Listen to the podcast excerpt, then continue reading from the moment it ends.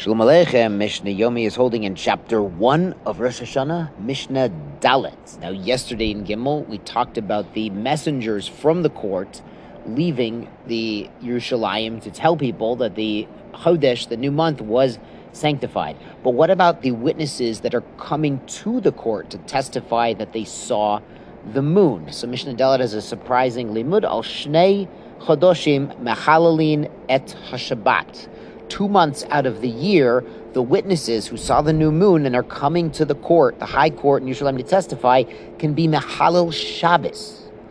We'll find out why pretty soon.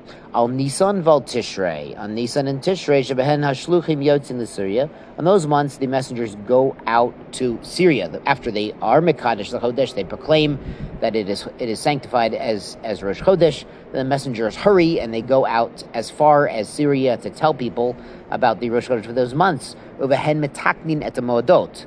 With these Rosh Chodoshim, we are metakin, we fix the dates of the festivals.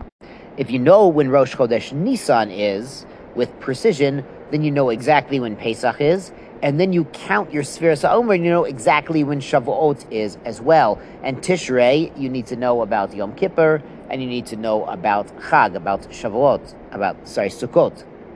We are going to see later on in this perek why they might have had to be Machal Shabbos, such as carrying things in Rosh Hashanah to enable them to travel to Yerushalayim to testify. So we'll, we'll learn about that in upcoming Mishnah this week. Kashahaya Beit Mikdash Kayam, when the temple was standing, it should be so again. The Chalalin Af Al Kulan, when they talk about the Korban.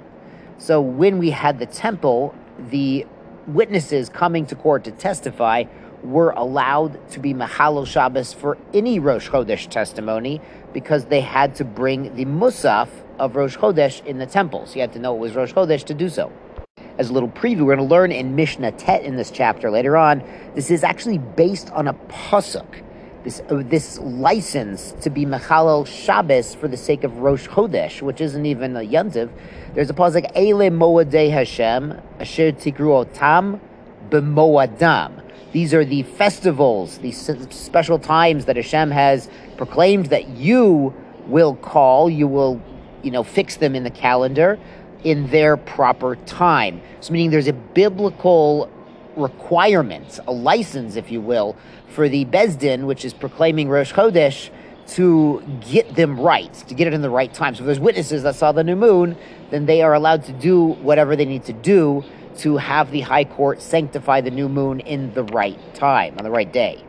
Now, on to Mishnah. Hey, Bain Shanire Alil Whether the moon was clearly visible, I mean it was it was like way up in the sky and everyone could see it, or if it wasn't so easy to see, Mechalalin Alov et Shabbat. The witnesses who saw this new moon and want to come to court be Mechal Shabbat to bring their testimony to the high court.